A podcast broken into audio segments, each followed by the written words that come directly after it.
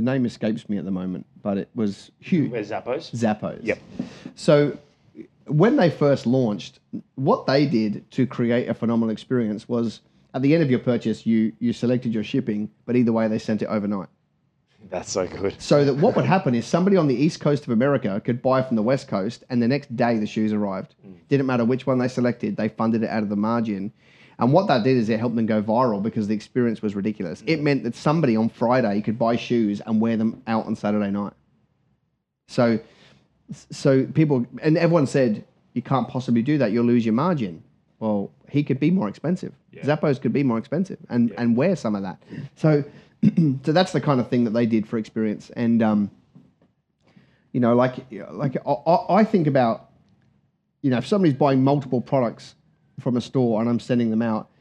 Imagine a handwritten note that said, "Hey, I've included this extra little thing. Let's say it's food.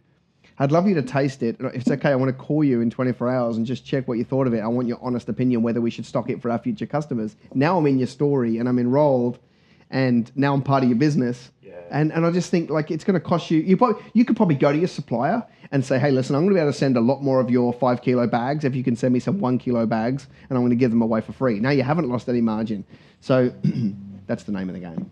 um, part of what I'm thinking when, when we talk about experience is I'm, I'm very big on will allow the person to experience what they would experience with you, either working with you or what they would have, especially if you're talking online, how they would have experienced it in real life. So, for example, an online store, well, what do they? What's the experience they get in a in a traditional bricks and mortar store, they walk in, they're walking up and down aisles, there's they're trying things on. They're you know, so what I like to do for online online stores is is look at a way of well, how can I give them online the same sort of experience that they're traditionally used to in that bricks and mortar setting and see how you can replicate that. I know there's plenty of like I mean, well, Zappos. You mentioned Zappos. They have a 365 day return policy, so you can just you and, and no questions asked, right? So people, some people buy them, wear them that night, and then take send them back the next day. Obviously, obviously, there's people that milk it, but in, in a majority, people didn't.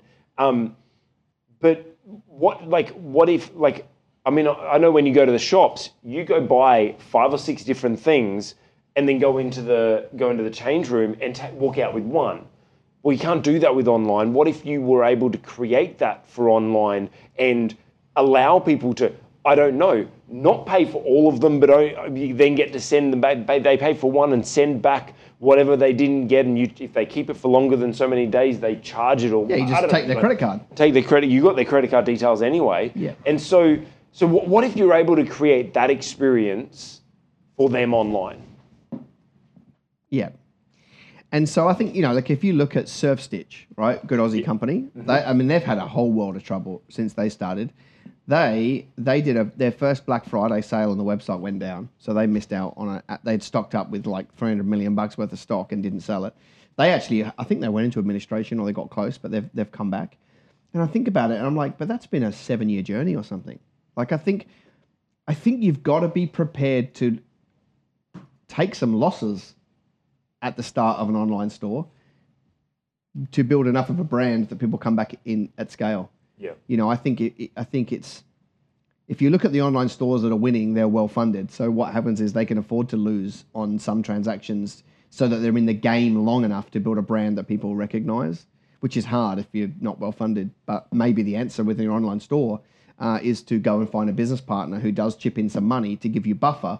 You, you're better off to have you're better off to own 80% of a business that is successful than 100% of a business that's really small.